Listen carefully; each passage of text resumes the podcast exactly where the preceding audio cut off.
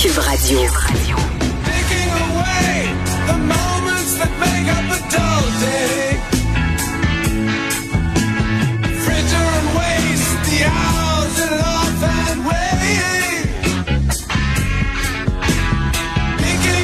Si vous ne savez pas qu'on célèbre le 50e anniversaire de Dark Side of the Moon, vous êtes mort ou vous habitez sur Saturne probablement.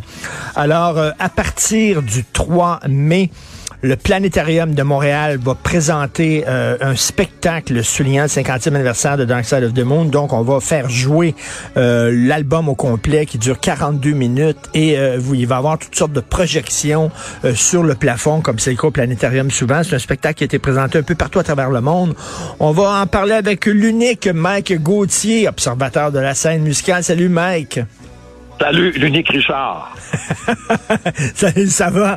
Euh, écoute, euh, oui, très bien. Je, je, fais partie des gens, euh, je vais te le dire bien franchement, Money de Pink Floyd, je suis plus capable d'entendre ça. C'est comme Hotel California. On l'a tellement entendu que dès que ça joue à radio, je change de poste. Toi? C'est pas mal pareil, franchement, pour pour Money puis Hotel California, on est dans le même groupe, mais qu'est-ce que tu veux, c'est des tonnes qui leur a c'est des chansons qui ont permis à ces groupes-là, surtout pour Pink Floyd, d'avoir un public beaucoup plus large. C'est Money, ça a commencé à jouer sur les ondes de radio commerciales. Puis c'est possiblement ça qui a contribué, que c'est un ben, déjà là, c'est un disque magistral, mais le fait que les gens qui étaient peut-être moins à la des, des, chercheurs musicaux, si on peut dire, qui avaient une curiosité musicale moins grande que la nôtre, ben, ont pu découvrir Pink Floyd, puis après ça, là, ça le mouvement s'est enchaîné. Puis euh, c'est euh, dans le top 5 des albums les plus vendus sur la planète, euh, possiblement à cause de ça. Pink Floyd, à l'époque, c'était un groupe respecté, renommé, mais c'était un groupe psychédélique euh, qui, qui avait pas encore de gros succès. Là. Meadow, puis Atom Earth Mother, puis tout ça, c'était pas les, des super succès. Là. C'est un peu marginal. Je, je, te dirais que pour faire une référence peut-être à l'ancien journal Voir, euh, ça aurait été encensé par de voir ces albums-là avant. mais,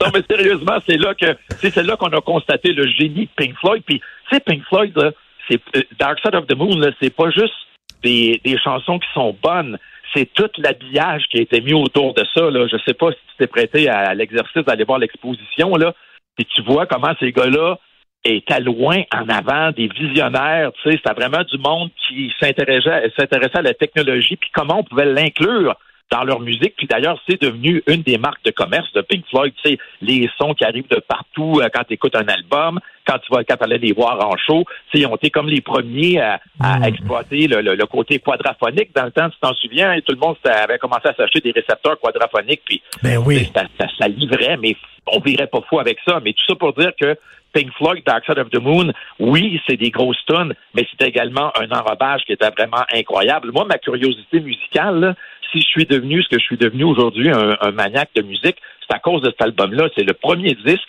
que j'ai acheté, mais j'ai pas de mérite cependant, Richard. je l'ai acheté parce que la pochette m'intriguait. Ben oui, la, ouais, la pochette. Le, prisme.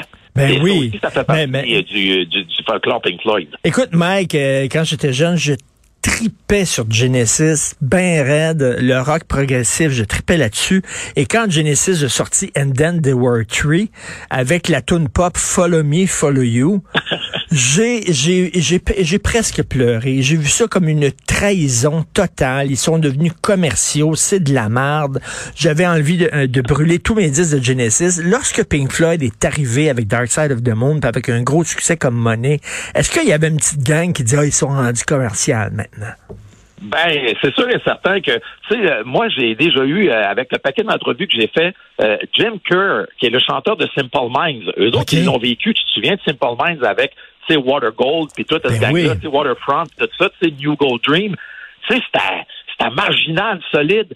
Puis là, ils ont été faire la tonne du Breakfast Club. T'en souviens-tu? Don't you forget about me. Ben oui. Et là, il m'avait, et là, Jim Kerr, je lui dis, je vous ai vu en show à l'Arena Maurice Richard en 85.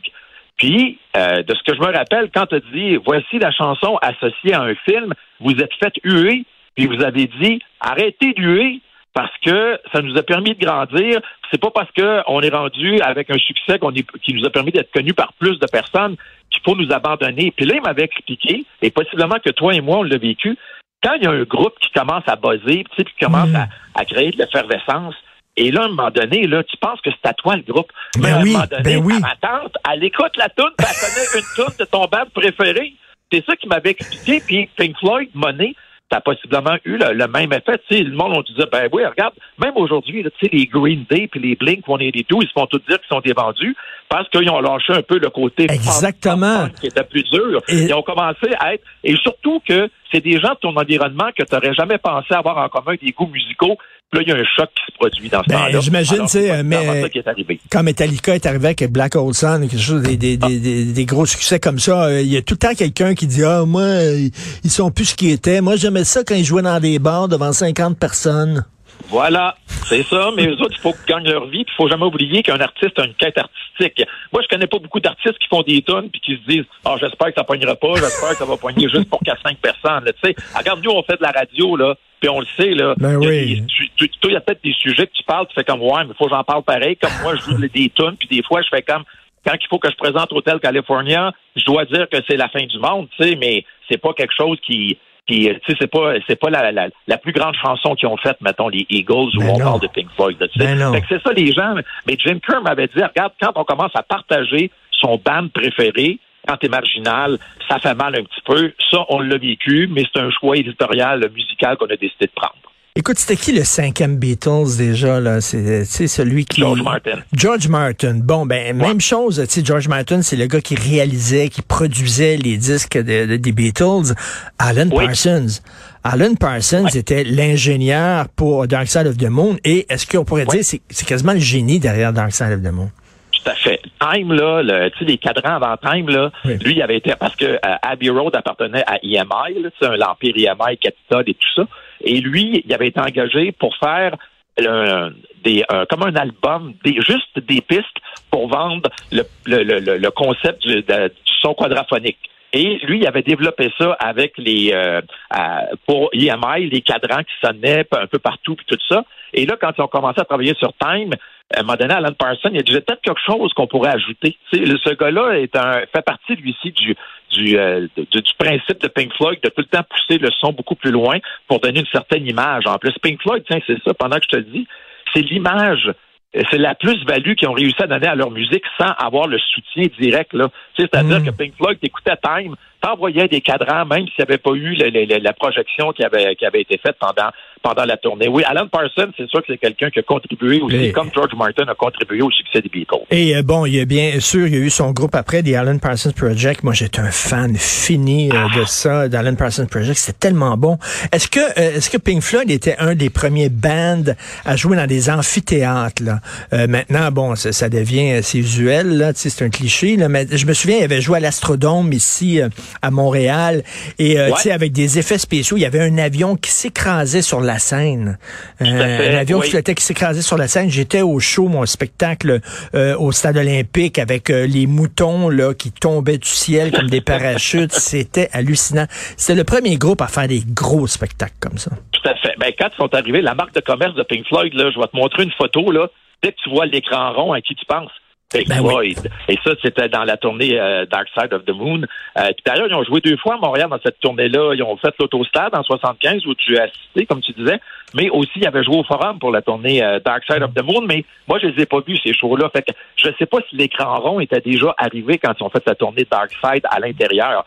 Mais tu sais, Pink Floyd, c'est ça que ça a fait ça a poussé la patente beaucoup plus loin. Tu sais, en 60, tu sais, oui, puis pour les amphithéâtres, il y avait déjà commencé, tu sais, mais comme à Québec, quand ils ont, euh, ils ont joué pour la tournée Medal, ils avaient fait le pavillon de la jeunesse. euh, Aujourd'hui, je pense, c'est c'est Parc La Cité ou quelque chose oui, genre, oui. là.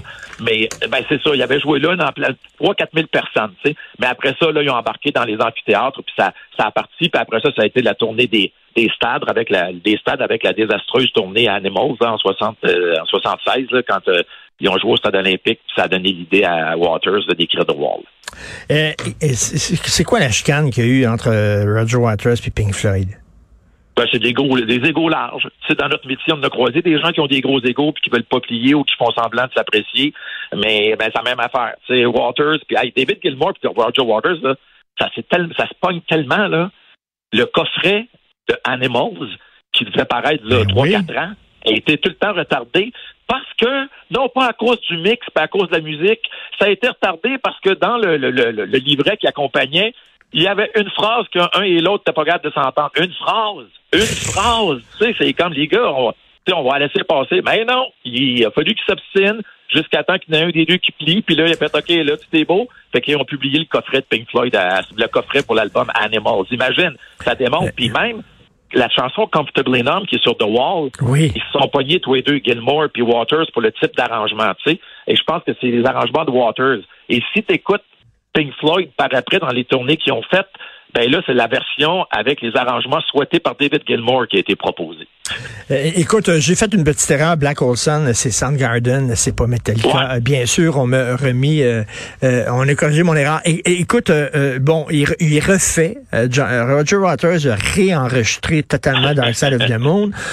pour moi, c'est c'est vraiment épouvantable. C'est un blasphème. Mais, mais, mais, Nick Mason, le batteur de Pink Floyd, l'a écouté et il dit c'est absolument génial. Nick ah, Mason. Il veut se retourner parce que lui, là, il commence à, il commence à, à renifler un peu en arrière de Roger Waters de plus en plus, là, qu'on peut dire. Mais sérieusement, tu sais, Nick Mason, tu sais, euh, il est, comment je pourrais dire, au début, c'était comme, ouais, tu sais, quand l'Ukraine est arrivée, puis qu'il a réuni avec David Gilmour, ils ont fait une tourne avec un chanteur ukrainien, là, pour soutenir le peuple là-bas, tout ça. Là, il était à, il était à d'autres bord, il était contre Roger Waters. Mais après ça, Roger Waters, bon, il a réenregistré Dark Side of the Moon à sa façon, il dit que c'est génial. Puis là, euh, hier ou avant-hier, je disais que, oh, là, Nick est prêt à repartir en tournée avec Waters s'il le faut pour reformer Pink Floyd. Tu sais, puis là, un an, il était en train de, de, de crier, tu sais, il, il, parlait contre lui. Puis là, aujourd'hui, il dit, ben, je suis prêt à partir. OK. C'est passé. Il s'est pogné avec David Gilmour. C'est même quand il y a eu l'exposition de Pink Floyd, là, l'inauguration en novembre passé, il était venu, euh, Mason, puis il y, a un journaliste qui avait dit, comment c'était de se retrouver avec David Gilmour en studio, puis il a fait comme, ouais, c'était correct. Tu sais, je veux dire, il dit, moi, je suis ah, musicien, puis je jouais. Fait que là, on aurait dit que le vent commençait à virer de bord un peu. Mais pour ça euh, particulier qui crie au génie, parce que c'est tellement, c'est pas ça, là, tu sais, je veux dire, c'est correct, mais c'est pas ça. Ben non, mais pourquoi retoucher à ça, qui, qui, qui est un album parfait? Et en terminant, ton album préféré de Pink Floyd, moi, c'est Animals, toi?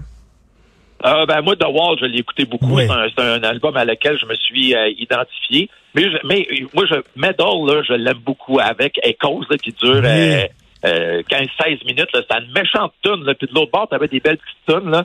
Euh, je trouvais ça bien bon. Tu sais, euh, One of These Days, là, euh, wow, là, quand ça partait l'instrumental. Tu sais, Pink Floyd, là, ils ont fait des tunes instrumentales qui étaient aussi bonnes que des tunes avec les textes de Roger Waters ou les paroles de David Gilmour. J'avais parlé à Jodorowsky, le cinéaste, et j'avais dit, est-ce qu'il y a beaucoup de gens qui prennent de la drogue en regardant vos films? Et il dit non, mais pas besoin de prendre de la drogue pour regarder mes films. Mes films, c'est la drogue. Fait que euh, mes films te mettent dans, te plongent dans un état euh, de, drogue. On peut, on peut dire ça de, de, des premiers disques de, Pink Floyd. Ouais, tout à fait. C'est assez planant. Assez, ça t'amène ailleurs, je te dirais. hey, merci, Mike Gauthier. Toujours un plaisir. Merci beaucoup. Ben, ça me fait plaisir. Bonne journée à toi. Salut. Salut.